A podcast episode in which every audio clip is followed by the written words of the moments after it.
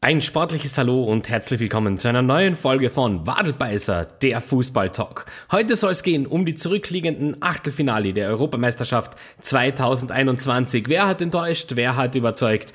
All das und noch viel mehr. Jetzt hier. Aguero!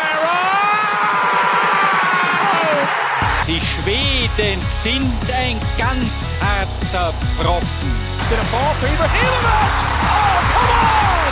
Come on! Er kommt Fußball! Here's Hulk! Dini! Das ist die nächste Debatte, Frog. Was waren das für Spiele? Man ist es eigentlich gewohnt in einer K.O.-Runde eines Turniers, dass die Spiele immer taktischer, immer langsamer, immer analytischer werden.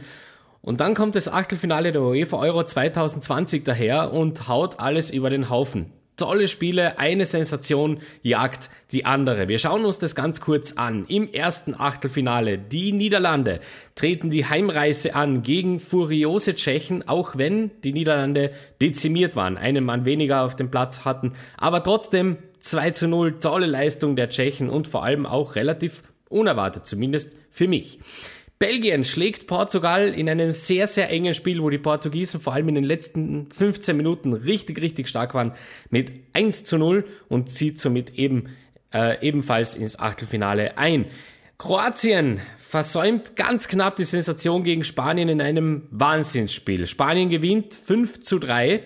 Ähm, ja, sensationell konnte man fast nicht erwarten. Die Spanier sind jetzt wirklich erwacht in diesem äh, Turnier, auch wenn das fast schief gegangen wäre gegen, gegen die Kroaten. Da hat es einen äh, großen Talking Point gegeben bezüglich äh, einer Spielsituation.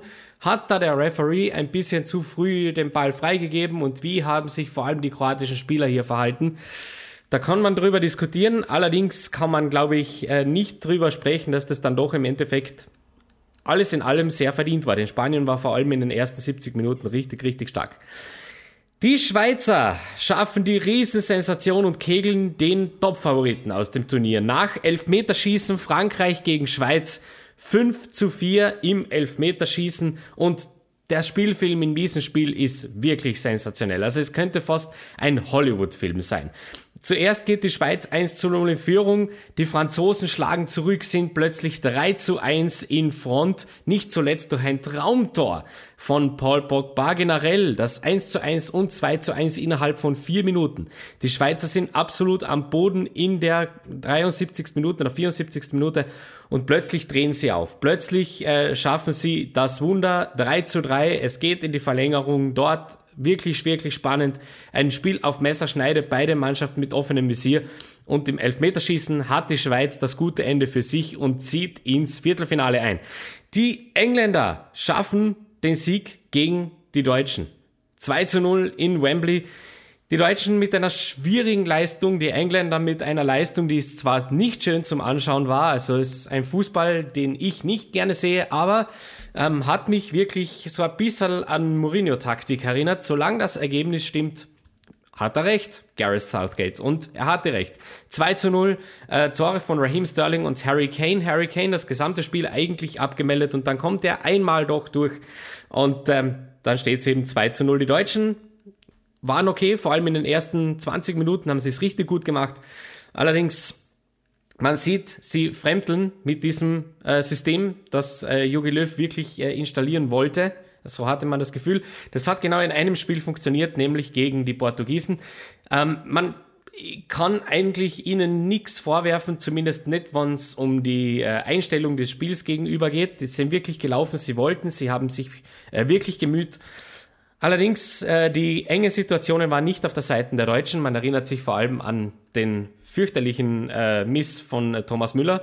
Ähm, zum zwischenzeitlichen 1 zu 1 wäre der gewesen und ja, wer weiß, wie das Spiel dann ähm, abgelaufen wäre. Aber Grundsätzlich glaube ich, sollte man sich da auch nicht jetzt auf irgendwelche Diskussionen äh, einlassen, die vor allem natürlich wieder in Deutschland geführt werden, ob denn vielleicht auch England gerne hätte können in der ersten Hälfte, in der zehnten Minute oder so auch mal die rote Karte sehen ähm, nach dem Foul an Goretzka.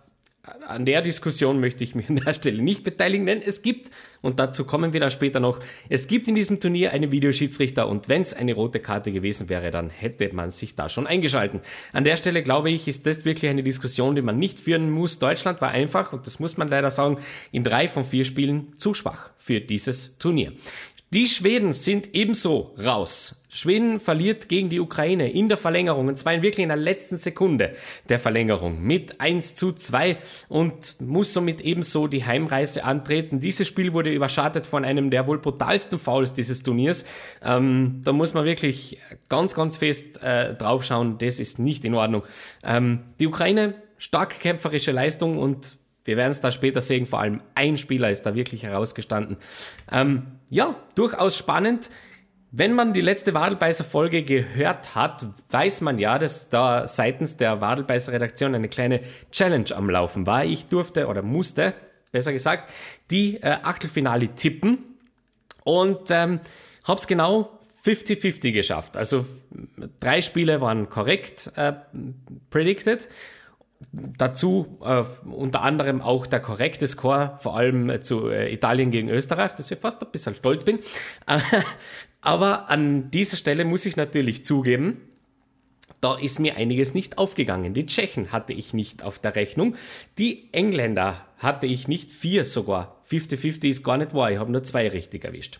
Mehr Maxima Culpa. Also, die Tschechen hatte ich nicht auf der Rechnung, die Engländer habe ich ein bisschen unterschätzt, beziehungsweise die Deutschen vielleicht ein bisschen überschätzt. Frankreich gegen Schweiz, wer konnte damit rechnen, seien wir uns mal ehrlich. Und die Ukraine habe ich ein bisschen zu niedrig eingeschätzt, wobei ja, wenn Forsberg einen, einen seiner zwei Schüsse, die er auf die Stange setzt, vielleicht doch in die Maschen befördert, hätte ich recht gehabt. Aber so ist es, äh, muss ich an dieser Stelle äh, sportlich fair annehmen. Und äh, ich überlasse es nicht dem Stefan, ähm, was jetzt passiert mit diesen vier Tipps. Ich habe hier eine Idee geboren nachdem ich ja weiß, dass der Stefan ähm, als Sportlehrer arbeitet und auch seine Schülerliga-Klasse betreut, haben wir uns von der Wadelbeißer Redaktion etwas überlegt. Wir werden dem Stefan und gleichzeitig eben auch dieser Schülerliga-Mannschaft ähm, passend zu diesen vier Spielen, die ich falsch äh, eingeschätzt habe, oder zumindest den falschen Sieger dieser äh, Partie eingeschätzt habe, werden wir vier, ein, ein Goodiebag zusammenstellen mit vier Trainingsutensilien, die er wahrscheinlich in seinem Schülerliga-Training regelmäßig brauchen wird und werden ihm das übergeben. Und mit freundlichen Grüßen aus der Wadelbeißer Redaktion hoffen wir, dass es was bringt und dass die Kids äh, in der nächsten Schülerliga-Saison richtig, richtig abräumen werden im Klagenfurter Raum. Wir freuen uns auf Rückmeldung und gehen somit weiter zu unserem frischen Segment, äh, nämlich den Schlagzeilen der Woche. Die Schlagzeilen der Woche. Ich sage ja Eier, wir brauchen Eier. Und in diesem Segment haben wir heute zwei kurze News-Snippets für euch. Nummer eins: Frank de Boer der holländische Teamchef ist bereits zurückgetreten. Wir erinnern uns, Tschechien hat ja die Niederlande mit 2 zu 1 aus der Europameisterschaft 2020-21 befördert. Und das war's für Frank de Boer. Er war schon vor Turnierbeginn sehr äh, in der Kritik, weil er eben auch systematisch ein bisschen was umgestellt hat. Wir erinnern uns, die Niederlande sind seit äh, eigentlich Beginn dieser äh, immer im 4-3-3 aufgetreten, sehr offensive Ausrichtung. Frank de Boer hat da versucht, eine kleine Revolution zu starten, hat mit diesem 4-3-3 gebrochen und das hat eben, wie man sieht, überhaupt nicht funktioniert. Man ist ausgeschieden und es hat sich wieder mal gezeigt, es reicht in so einem Turnier einfach ein schlechtes Spiel und du bist raus aus der ganzen Partie. Wenn es dann in die K.O.-Phasen geht, da kannst du dir einfach nichts mehr erlauben und leider Gottes äh, hat das wirklich nicht gut ausgesehen, was die Niederlande hier gespielt haben. Sie waren wirklich teilweise sogar ein bisschen verzweifelt, hatte man zumindest den Eindruck. Äh, in der zweiten Hälfte war das vor allem sehr, sehr gut zu sehen. Frank de Boer also zurückgetreten, der Nachfolger von Ronald Koeman konnte hier nichts äh, anstellen. Jetzt ist natürlich die große Frage, wen sollte man hier installieren als niederländischer Teamchef? Es ist natürlich äh, sehr, sehr schwer, da jetzt einen, einen Menschen zu finden, der äh, den Spirit wieder zurückbringt. Allerdings tatsächlich ist es äh, manchmal sogar das Naheliegendste, das vielleicht das Beste ist. Ähm, wir hätten ja in den Niederlanden im Moment einen Trainer, der dort arbeitet, der vor allem in diesem System, nämlich im 4-3-3, große internationale Erfolge feiert. Natürlich Erich Den Haag. Erik Den Haag wäre meiner Meinung nach ein sehr spannender niederländischer Teamchef. Es ist nur die Frage, ob er es macht. Ob man, ob man in diesem in seinem Alter schon vom Vereinsfußball weggeht und äh, die niederländische Nationalmannschaft übernehmen sollte. Sehen würde ich es gern. Denn äh, diese Generation der niederländischen Fußballer, wenn man die so anschaut und sich die Namen so ein bisschen auf der Zunge zergehen lässt, das hätte schon richtig was. Ja, und vor allem, äh, wenn man sich erinnert, äh, Frankie de Jong und Matthijs de Ligt beispielsweise, sind ja zwei Spieler, die schon unter ihm gespielt haben und auch unter ihm schon richtig große ähm, Erfolge, vor allem in der Champions League feiern durften. Deswegen, also mein, mein Wunsch für die niederländische Nationalmannschaft als Teamchef wäre natürlich Erik Den Haag, aber auf jeden Fall für Frank de Boer hat es nicht funktioniert. Bereits, ähm, ja, ist eine dieser vielen Trainerstationen für ihn, wo er nicht diesen Impact hatte, die, den er gerne gehabt hätte. Könnte man jetzt wieder natürlich ein bisschen die blöde Frage stellen, hat das noch so einen Sinn? Ja, Crystal Palace hat nicht funktioniert, seine Station in den USA hat nicht funktioniert, jetzt das auch nicht. Ja, soll halt nicht sein. Und die zweite News, die wir unbedingt hier hineinnehmen wollen, äh, spielt sich ab tatsächlich im Vereinsfußball. Wir sind zwar mitten in der Europameisterschaft und sobald die vorbei ist, keine Sorge, gehen wir auch sehr viel mehr in die Welt des Vereinsfußballs und der Ligen. Aber eine News ist uns dann tatsächlich äh, hereingesprungen, die wir mitnehmen wollen, nämlich Edin Terzic, der Dortmund-Coach, der vor allem jetzt in der zweiten Saisonhälfte der letzten Saison wirklich ähm, überzeugt hat mit seiner Mannschaft, einen sehr, sehr erfrischenden Fußball gespielt hat, ähm, sollte ja Co-Trainer werden vom neuen BVB-Coach Marco Rose. Dem wird nicht so werden. Edin Terzic wird nicht Co-Trainer von Marco Rose. Sehr überraschend. Jetzt, äh, Terzic wird nämlich technischer Direktor beim BVB. Ähm, Sebastian Kehl wird die Rolle von Michael Zorg übernehmen und Edin Terzic geht quasi ein bisschen in die zweite Reihe, ist verantwortlich dann für die Jugendspieler, ist verantwortlich für die Leihspieler, die die äh, ausgeliehen werden vom BVB, betreut diese jungen Spieler und soll so ein bisschen verlängerter Arm von Marco Rose in Richtung Management werden. Finde ich sehr, sehr spannend. Vor allem bin ich auch sehr gespannt, wer jetzt dann wirklich den, Platz neben Marco Rose ähm, übernehmen wird. Edin Terzic, äh, Edin Terzic betont, es ist alles in Absprache mit Marco Rose geschehen. Marco Rose wollte ihn als Co-Trainer. Allerdings hat sich Edin Terzic dann gedacht, er nimmt sich lieber ein bisschen aus dem primär sportlichen Bereich ein bisschen heraus und geht ein Stück weit in die zweite Reihe zumindest. Und ähm, ja, durchaus cool, dass man es geschafft hat, Edin Terzic beim Verein zu halten. Hätte ich nicht damit gerechnet, muss ich ehrlich sagen. Für mich war der wirklich einer der großen Anwärter für einen vakanten Trainerposten, entweder international oder gern auch national. Aber da hat man seitens des BVBs gleich von Haus aus ähm, klar Schiff gemacht und Edin Terzic ist somit fix an den BVB gebunden. Und damit gehen wir weiter zum Thema der Woche. Das Thema der Woche. Aber dass Sie das nicht sehen, da kann ich nichts für, ja? Vielleicht haben Sie Ihre Haare in die Augen hangen. Nee, ich weiß es nicht. Das Thema der Woche ist ein ganz großes, beziehungsweise eigentlich sind es sogar zwei Themen der Woche. Aber bevor wir da hineinstarten, wollen wir einen Ausschnitt aus einem Interview bringen. Und zwar von einem Spieler der österreichischen Nationalmannschaft. Wir haben schon genug, oft genug diskutiert wegen dieser Wahlgeschichte. Man kann sich nicht mehr freuen. Man muss einfach immer warten oder bis irgendwann, bis irgendwelche Leute irgendwas entscheiden, ob das abseits ist oder ein Tor ist oder ein Foul ist. Das ist für mich, das hat mit Fußball gar nichts mehr zu tun. Aber wir müssen das akzeptieren. Für mich persönlich ist es extrem schwer. Wir wollen heute kurz analysieren, was es damit auf sich hat. Wo liegen die Probleme der Fußballwelt mit dem Video Assistant Referee? Funktioniert er? Wo funktioniert er? Wo funktioniert er nicht? Und vor allem, was gibt sonst noch so am Spielfeld, das vielleicht ein bisschen mehr Untersuchung und ein bisschen mehr Auge seitens der Offiziellen verdient hätte. Denn was der Marco Arnautovic da sagt, ist grundsätzlich schon verständlich, zumindest aus Spielersicht. Denn sogar mir als Zuseher geht's ab und zu so. Das ist vor allem wirklich in diesem Turnier sehr, sehr augenscheinlich. Gerade bei Abseitsstellungen, wir erinnern uns, mittlerweile ist es wirklich, also die Regel ist relativ eindeutig ausgelegt.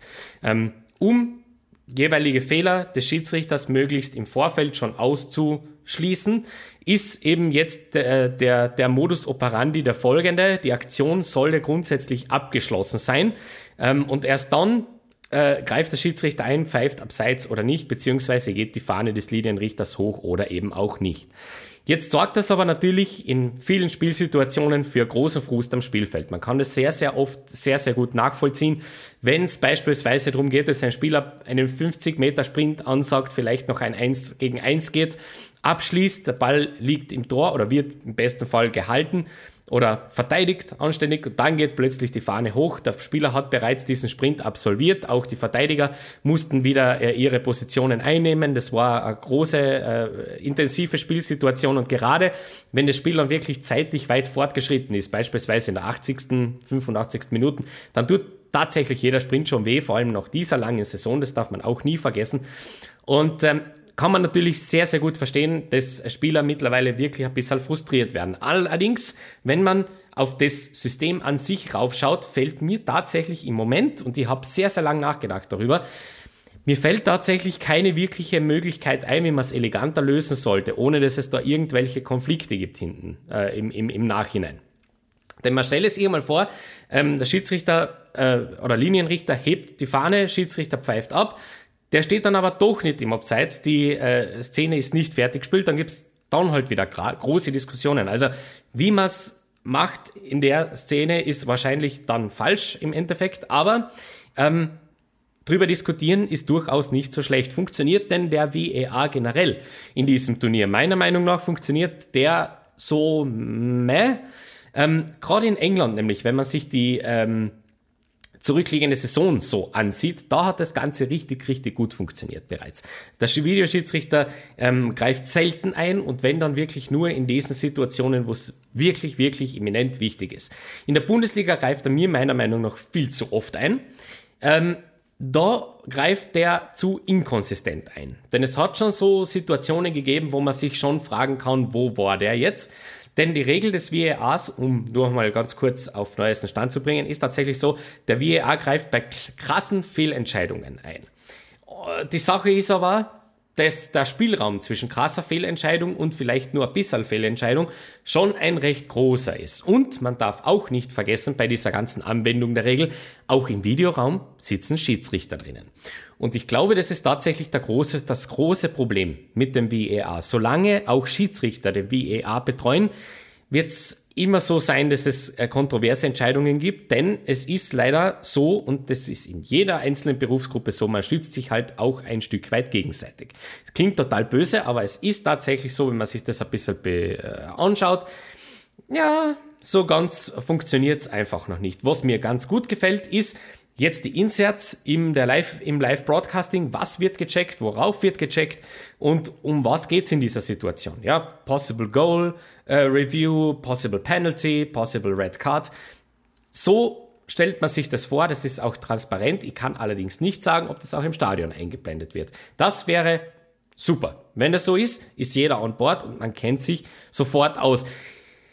Die Auswirkungen dieses VARs sind klar zu sehen, so wie es der Herr Nautovic doch sagt. Man braucht nur das Elfmeterschießen der Schweiz gegen die Franzosen anschauen, wo Jan Sommer sich nicht einmal gescheit jubeln traut, weil er nicht weiß, ob er mit dem Fuß noch auf der Linie war oder nicht. Ähm, ist dann schade. Es gibt, nimmt dann schon sehr viel an spontaner Emotion weg, aber das ist die Zeit. Wir wollen weniger Fehlentscheidungen der Schiedsrichter, damit müssen wir leben. Und es gibt halt leider keine keine perfekte Lösung in, dem, äh, in der Hinsicht. Noch wird Gott sei Dank der Fußball nicht von KIs gesteuert. Dementsprechend müssen wir mit der ein oder anderen Fehlentscheidung und der ein oder anderen gestohlenen Emotion eben leben. So ist es und so bleibt das auch. Ähm, eine Sache, wo ich noch ganz kurz hinein möchte, und das ist das zweite große Thema, ist, ähm, Schiedsrichterleistungen generell, beziehungsweise die, der Umgang der Schiedsrichter mit Spielsteuerung bei dieser Europameisterschaft. Ich finde nämlich tatsächlich, es gelingt ihnen teilweise ganz gut, dieses Mal in diesem Turnier, Spiele zu steuern, Spiele zu lenken, Spiele vor allem wirklich laufen zu lassen mag ich sehr gerne. Ein großer äh, Aufreger für mich persönlich, und da habe ich vielleicht die österreichische Brille auf, ist tatsächlich das Achtelfinale Italien gegen Österreich. Ähm, ich würde an der Stelle wirklich flapsig behaupten, sollten Hollywood in den nächsten paar Jahren die Darsteller ausgehen, könnte man doch mal nach Italien blicken. Denn äh, was da die Italiener teilweise aufgeführt haben, ähm, am grünen Rasen, wenn es dann wirklich um, um Schauspieleinlagen geht, das war schon teilweise ganz groß. Also ich würde mal behaupten, sollte Neymar Junior irgendwann mal die italienische Staatsbürgerschaft haben wollen, ich glaube nicht, dass er damit ein Problem haben wird. Denn ähm, das war teilweise wirklich nicht zum Anschauen. Ist natürlich nicht exklusiv auf dieses Spiel bezogen. Auch Cristiano Ronaldo musste sehr viel Kritik einstecken. Ähm, nach seinem Glanzauftritt gegen äh, die Schulter von, ich glaube, Hazard war's. Also, meiner Meinung nach absolut indiskutabel, was da gemacht wird. Und da würde ich mir tatsächlich äh, wünschen, dass auch hier, ähm, dass man da hier eine Möglichkeit findet, diese Sachen wirklich zu bestrafen. Denn äh, man stelle sich einmal vor, man macht es in England. da hättest du die eigenen Fans wahrscheinlich gegen dich. Und ähm, ja, ich, finde einfach, natürlich gehört das zum Fußball und natürlich hat es immer schon dazu gehört. Ja, das wissen wir. Trotzdem ist es nicht schön zum Anschauen und ähm, da würde ich mir wirklich wünschen, dass es auch seitens der Schiedsrichtergilde wirklich viel öfter ähm, auch mal ganz gerne ein strenges Wörtchen und auch mal gerne einen gelben Karton dafür gibt. Für solche Schauspiel- und Tachiniereinlagen. Man sieht auch immer mehr ähm, Zeitschinden äh, ab der 70. Minute, wenn vor allem der Underdog führt. Dann äh, wird ab der 70. Minute die große Zeitschindmaschine äh, angeworfen und da liegt wirklich dann in jeder Minute irgendwer. Ja, die Saison war lang, das kann man auch durchaus verstehen und bitte, Natürlich kann man das als Fußballfan sehr gut unterscheiden. Äh, natürlich kann man das als Fußballfan sehr gut unterscheiden, was ist jetzt da dann wirklich, äh, ja, was ist da jetzt dann wirklich Verletzung und was ist da jetzt dann vielleicht doch eher, eher ähm, Theaterstück. Aber an der Stelle muss man wirklich sagen, da würde ich mir das schon sehr, sehr wünschen, dass seitens der Offiziellen ein bisschen genauer drauf geschaut wird. Und somit gehen wir weiter ins nächste Segment, nämlich der Analyse. Die Wadenbeißer-Analyse. Ja, hoch werden wir es nicht mehr gewinnen, das ist einmal klar. Und und für die Analyse haben wir uns heute etwas überlegt. Und zwar wollen wir nicht ein Spiel an sich komplett zerpflücken, sondern wir wollen eigentlich auf Suche gehen, auf Suche nach Gründen. Denn äh, wenn wir uns jetzt die Achtelfinale anschauen, dann sehen wir, dass sehr oft der Außenseiter große Überraschungen produziert hat. Oder in unserem Fall Österreich fast produziert hat. Und in unserer Analyse wollen wir uns jetzt anschauen, warum ist es ausgerechnet den Österreichern nicht gelungen, diese Sensation zu schaffen und die Tschechen und die Schweizer schon. Ähm, warum haben die zwei Mannschaften es geschafft, ihre zwei großen Konkurrenten aus dem Turnier zu befördern. Und für Österreich hat es knapp nicht gereicht. Obwohl, und das wollen wir gleich an dieser Stelle ganz, ganz groß ähm, positionieren, sensationelles Spiel der Österreicher. Das Ehre, wem Ehre gebührt. Ich bin einer der größten Vorderkritiker, aber da hat es funktioniert. Da hat es wirklich funktioniert. Man hatte die Italiener am Rande einer großen Sensation. Und äh, tolles Spiel. Das muss man wirklich an der Stelle ganz, ganz groß ganz, ganz groß herauskehren an dieser Stelle. So, wir wollen uns jetzt einmal ganz kurz in die Analyse begeben und einmal schauen, warum ist es denn den Österreichern eigentlich dann wirklich nicht gelungen im Endeffekt? Ich habe eine Theorie, aber zu der schauen wir uns das dann gleich mal an.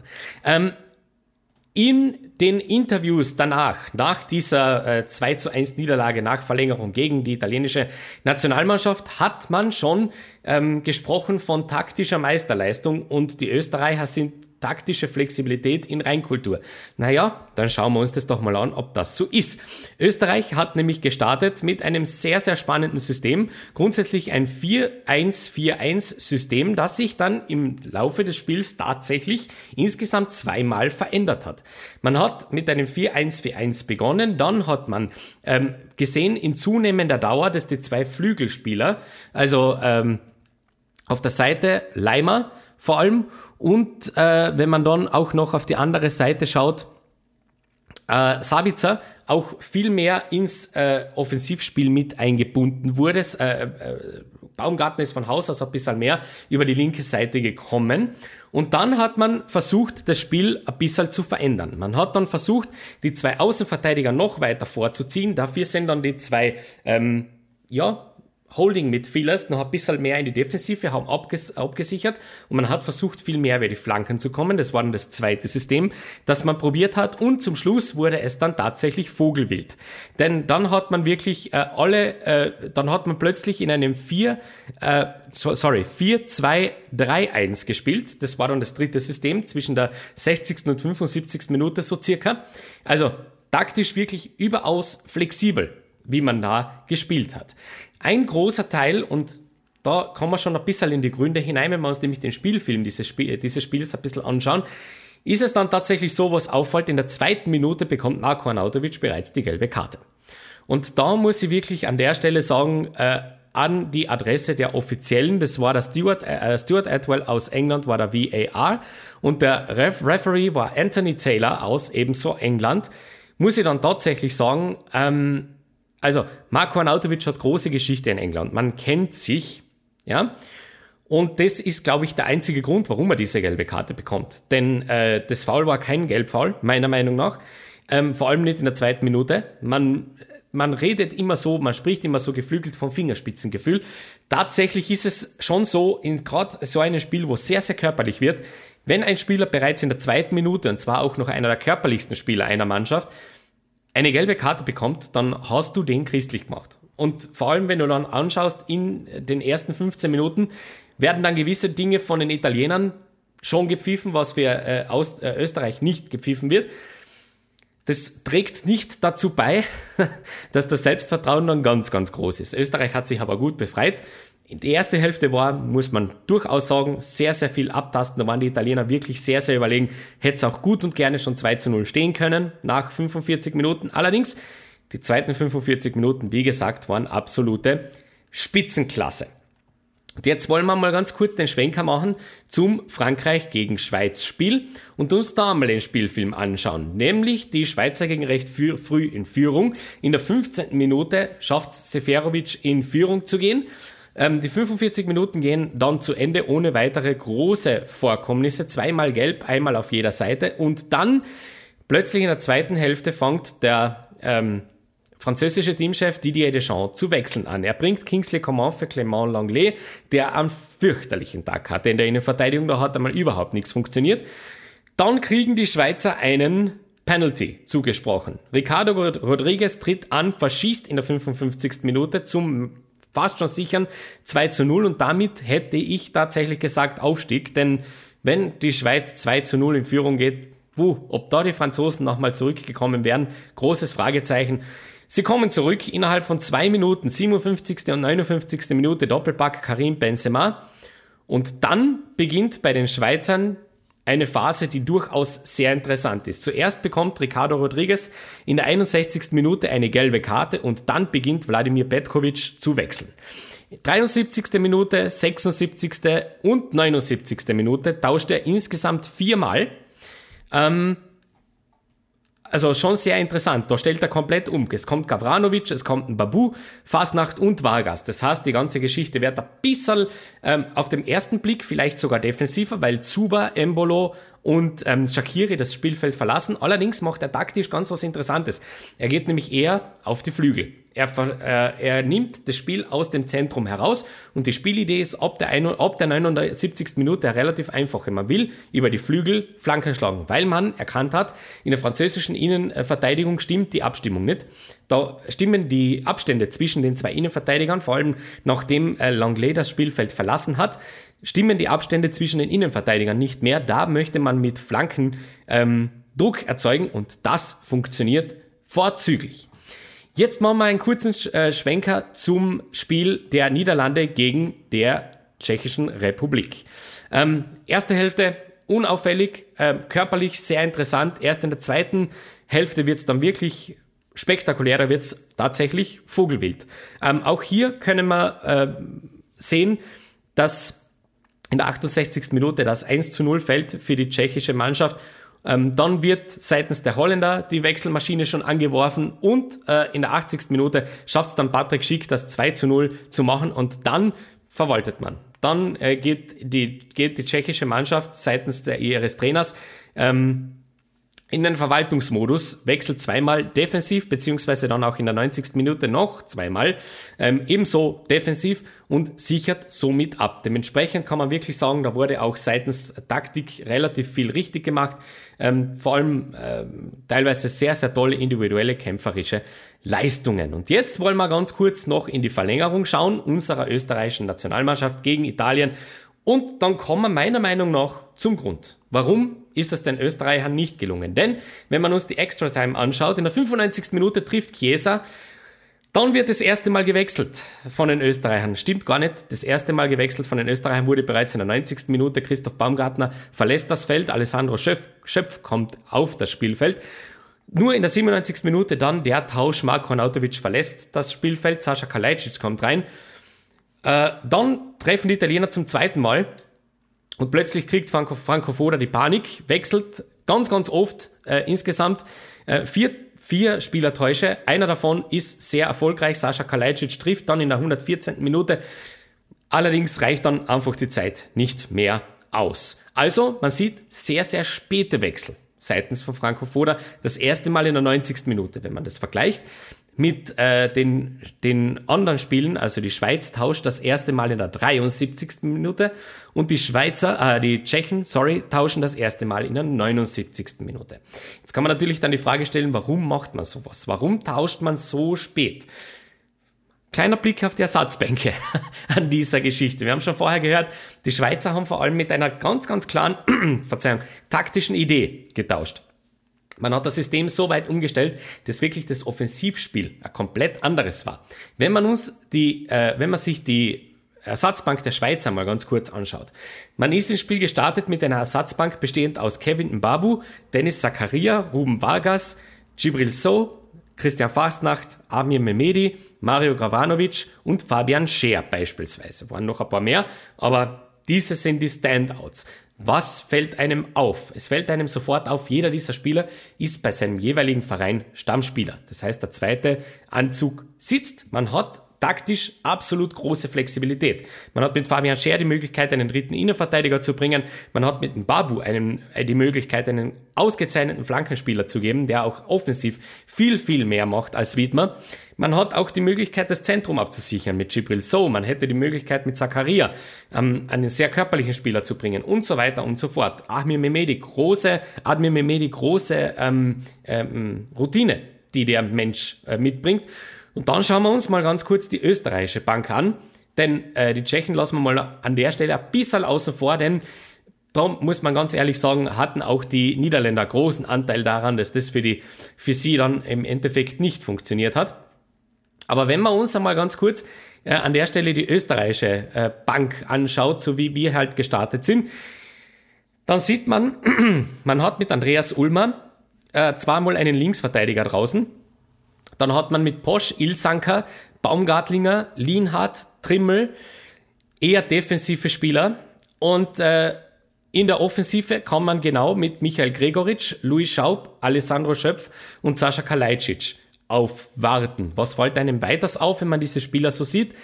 Jeder dieser Spieler sind 1 zu 1 Replacements für Positionen, die wir bereits auf dem Spielfeld haben. Also, Julian Baumgartlinger vor allem natürlich als defensiver Mittelfeldspieler, Alessandro Schöpf als Flügelstürmer, Louis Schaub Detto, Sascha Kalajdzic ist die Anautovic-Rolle, die er hier spielt. Da hat man taktisch nicht diese große Variabilität dahinter. Da kann man außer, von außerhalb vielleicht nur Personen oder Personalien tauschen, aber nicht unbedingt in äh, taktischen Systemen großartig etwas verändern. Und ich glaube tatsächlich, da liegt die, der Hase im Pfeffer begraben. Ähm, sehr, sehr schade. Man wechselt sehr spät. Natürlich. Warum? Weil es grundsätzlich ja funktioniert. Und mit jedem Personaltausch, den ich äh, vornehme, bringe ich im Grunde Unruhe in die Mannschaft oder könnte Unruhe in die Mannschaft bringen.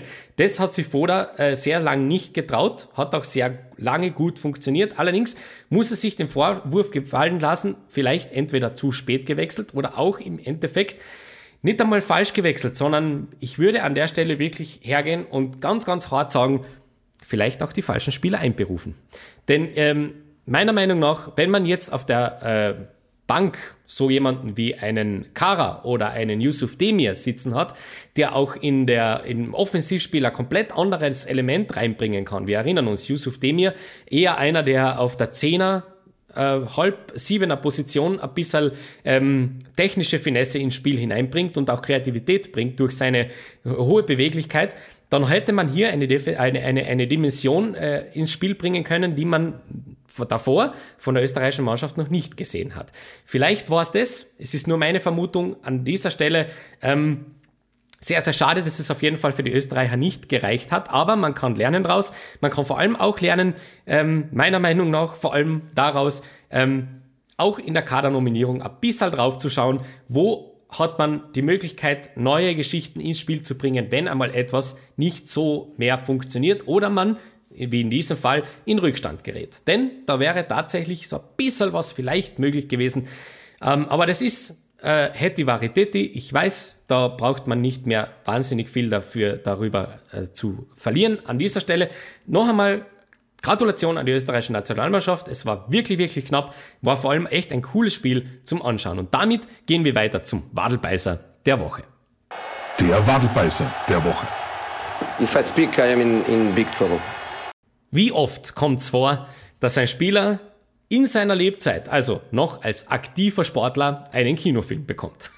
Natürlich müssen wir über das sprechen. Slatan Ibrahimovic goes Hollywood. Wobei Hollywood ein bisschen falsch ist, denn es ist tatsächlich eine schwedische Produktion. Aber am 10. September soll der Film über Slatan Ibrahimovic in die schwedischen Kinos kommen und, so wie man Slatan Ibrahimovic kennt und vor allem seine Popularität kennt rund um den Erdball, so darf man, glaube ich, ruhig ähm, ansprechen, dann kann ich mir durchaus vorstellen, dass man auch diesen Film bei uns im Kino sehen kann. Der Trailer ist bereits heraus, den kann man sich anschauen. Ähm, ich habe es gemacht, finde tatsächlich sehr, sehr interessant, vor allem, dass man ähm, für den Schauspieler, der Slatan ähm, verkörpert, durchaus jemanden gefunden hat, der ihn vor allem, wenn man sich seine jungen Jahre so anschaut, durchaus ein bisschen ähnlich schaut.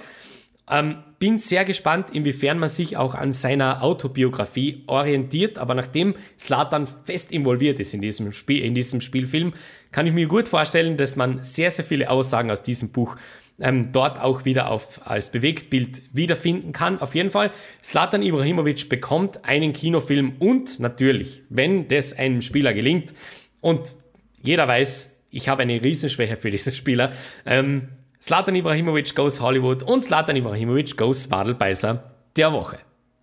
Die Wadelbeißer 11. Und ein paar Hohenkinder dabei. Bei der Zusammenstellung der Wadelbeißer 11 für diese Woche haben wir uns sehr, sehr schwer getan. Ähm, da hat es einfach viel zu viele Kandidaten gegeben. Aber wir wollen versuchen, hier einen kurzen Überblick hineinzubringen über die gesamten Achtelfinale, die Wadelbeißer 11 des Achtelfinales der Europameisterschaft 2021. Wir starten im Tor mit Thomas Schwatzlik, dem ähm, tschechischen Tormann, der ähm, dafür verantwortlich ist im Grunde, dass das alles so funktioniert hat. Wir erinnern uns an seine Rettungsstart gegen Memphis Depay, sensationelles äh, Spiel von ihm, dementsprechend sehr verdient für uns im Tor. In der Verteidigung spielen wir mit einer Viererkette, bestehend aus Kevin Mbabu, der eingewechselt wurde für die Schweiz und das sensationelle Spiel gezeigt hat. Wirklich sehr, sehr aktiv, sehr körperlich, die Flanken on point. In der, im Mittel, äh, im, die zwei Innenverteidiger, so, das ist rausbringen, die zwei Innenverteidiger sind Tomasz Kalasch von der Tschechischen Republik und Martin Hinteregger, Hinti Army Israel, ähm, sensationelles Spiel von ihm, auch wenn über das ganze Turnier drüber, fairerweise muss man das doch aus, äh, durchaus anmerken, Alexander Dragovic der bessere Innenverteidiger war, also über alle vier Spiele rüber. Aber Martin Hinteregger hatte wirklich einen Sternentag gegen die Italiener, er hat eine sensationelle Leistung geboten, hat Giro Immobile fast komplett aus dem Spiel genommen, der hat, hatte keinen Stich.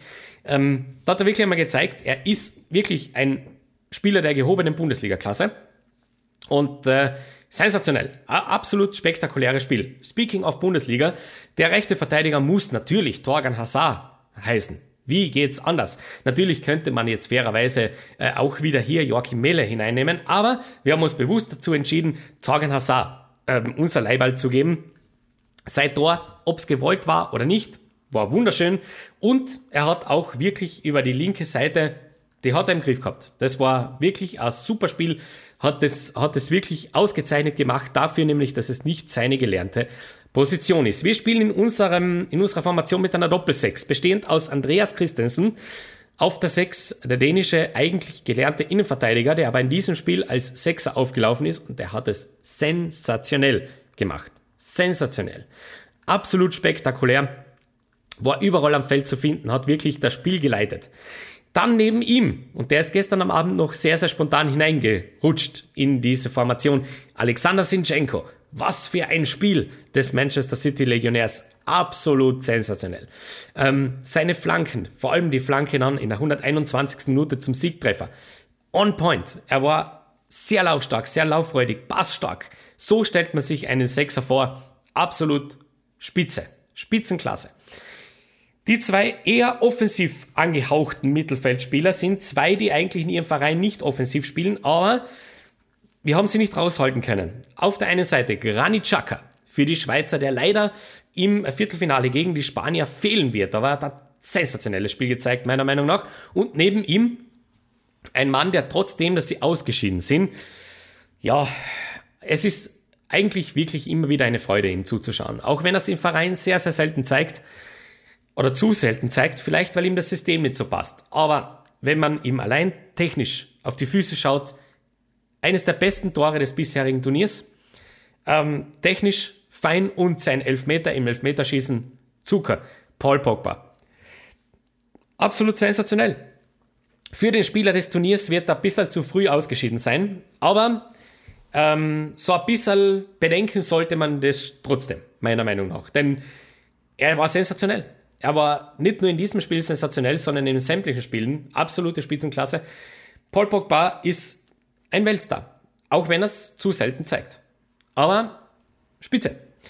Der Sturm kann nur aus zwei bestehen. Wir spielen mit einer Doppelspitze, bestehend aus Kaspar Dolberg. Ja, kann man nichts sagen. Das ewige Talent hat wieder mal gezeigt, warum er als solches gilt. also im positiven Sinne dieses Mal. Ähm, Doppelpack, spektakuläres Spiel für die Dänen.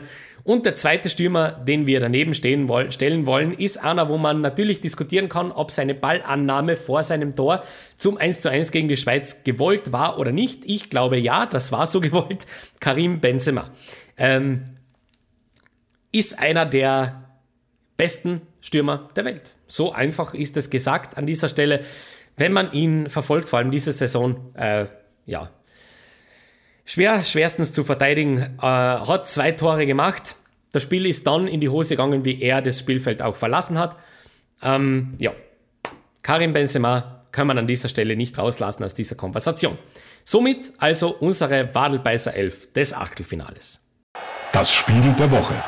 So alles bla bla bla ist das doch. Alles bla bla bla ist das. Und für unser letztes Segment der heutigen Sendung schauen wir, Achtung, nicht nach Europa.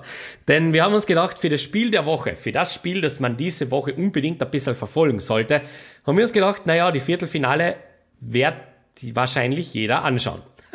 Deswegen gehen wir, äh, machen wir einen kleinen Sprung nach Südamerika. Und zwar zu der Copa America, die gleichzeitig zur Europameisterschaft im Moment gespielt wird. Und da haben wir nächste Woche, und zwar am 3.7. um 2 Uhr in der Früh, ich weiß, sehr unchristliche Zeit, ein sehr interessantes Spiel vor uns, nämlich Brasilien gegen Chile. Ein Spiel mit großer Historie. Und vor allem, wenn wir uns die Ausgangslage schauen. Die Copa America wird gespielt in zwei Gruppen zu je fünf Mannschaften. Gruppe A bestand aus Argentinien, Uruguay, Paraguay, Chile und Bolivien. Die Gruppe B besteht aus Brasilien, Peru, Kolumbien, Ecuador und Venezuela. Und genau in dieser Rangfolge haben diese Gruppen auch abgeschlossen. Das heißt, die Gruppe A wurde gewonnen von Argentinien und die Gruppe B von Brasilien. Und jetzt spielt der erste der Gruppe B gegen den vierten der Gruppe A. Das heißt Brasilien gegen eben Chile. Wenn man sich das anschaut, Brasilien vier Spiele, zehn Tore, nur ein Unentschieden, zwei Gegentore bekommen. Absolut spektakulär, was die da machen in diesem Turnier. Chile auf der anderen Seite, ein Sieg, zwei Unentschieden, nur ebenso nur eine Niederlage, ähm, nur drei Tore geschossen, aber auch nur vier erhalten. Fünf Punkte insgesamt gesammelt. Ähm, das wird durchaus sehr interessant, vor allem deswegen, weil die Gruppe A auf den ersten Blick auf jeden Fall ein bisschen stärker und unangenehmer zu bespielen war als die Gruppe B. Man hat da durchaus mit Uruguay und Paraguay zwei Mannschaften drinnen, die äh, zumindest was das physische Spiel angeht, ein bisschen auf einem anderen Level daherkommen als Peru und Kolumbien. Aber ähm, mal schauen, wie das dann wirklich aussieht. Denn das einzige Unentschieden, das Brasilien äh, in diesem Turnier bisher äh, verbuchen musste, war tatsächlich im bedeutungslosen letzten Gruppenspiel gegen Ecuador. Da hat man sich ein bisschen schwer getan. Äh, aber ähm, ja, sehr interessant an dieser Stelle, glaube ich, diese Paarung. Ähm, wenn man sich die Kader jeweils anschaut, absolut spektakulär. Äh, das muss man sich wirklich, das muss man sich wirklich einmal auf der Zunge, auf der Zunge zergehen lassen, ähm, welche, welche Spieler da äh, auf der jeweiligen Seite zu finden sind. Ähm, aber wirklich, äh, da würde ich tatsächlich sagen, das ist ein Spiel, Brasilien gegen Chile, wir erinnern uns noch an das letzte Outing dieser zwei Mannschaften gegeneinander, das ja dann im Elfmeterschießen geendet hat, mit dem glücklichen Ende für Brasilien beim, bei einem der zurückliegenden Turniere, wenn man sich daran noch erinnert. Ähm, das Spiel wird ähm, tatsächlich übertragen auf der App von OneFootball. Da braucht man nur reinschauen, dann kann man sich dieses Spiel anschauen. Ansonsten findet man selbstverständlich die Highlights ebenso in dieser App und äh, in den weiten Welten des Internets. Aber das ist tatsächlich ein Spiel, wo wir uns rausgenommen haben, Darüber möchte man ganz kurz zumindest ein paar Worte verlieren. Also Brasilien gegen Chile am 3.7. um 2 Uhr im Viertelfinale der Copa America. Und an dieser Stelle wollen wir die heutige Episode vom Wadelbeißer der Fußballtalk beenden. Wenn ihr bei der nächsten Episode Teil sein wollt, dann bitte sendet uns eine Nachricht. Entweder auf Facebook, auf unserer Facebook-Seite Wadelbeißer der Fußballtalk oder sendet uns eine E-Mail auf wadelbeißertalk at gmail.com. Lasst uns gerne eure Gedanken wissen, habt ihr Diskussionsanregungen, habt ihr für uns vielleicht sogar eine kleine Analyse parat, wollt ihr irgendwas loswerden, habt ihr Fragen an uns, wollt ihr irgendwie teilhaben an dieser Sendung, dann bitte scheut euch nicht, uns zu kontaktieren, dann seid ihr selbstverständlich sehr, sehr gerne Teil dieser Sendung. Bis dorthin, bis zu eben dieser nächsten Sendung wünschen wir euch viel Spaß beim Fußballschauen, alles Gute und macht es gut. Ich habe fertig. Gute Nacht.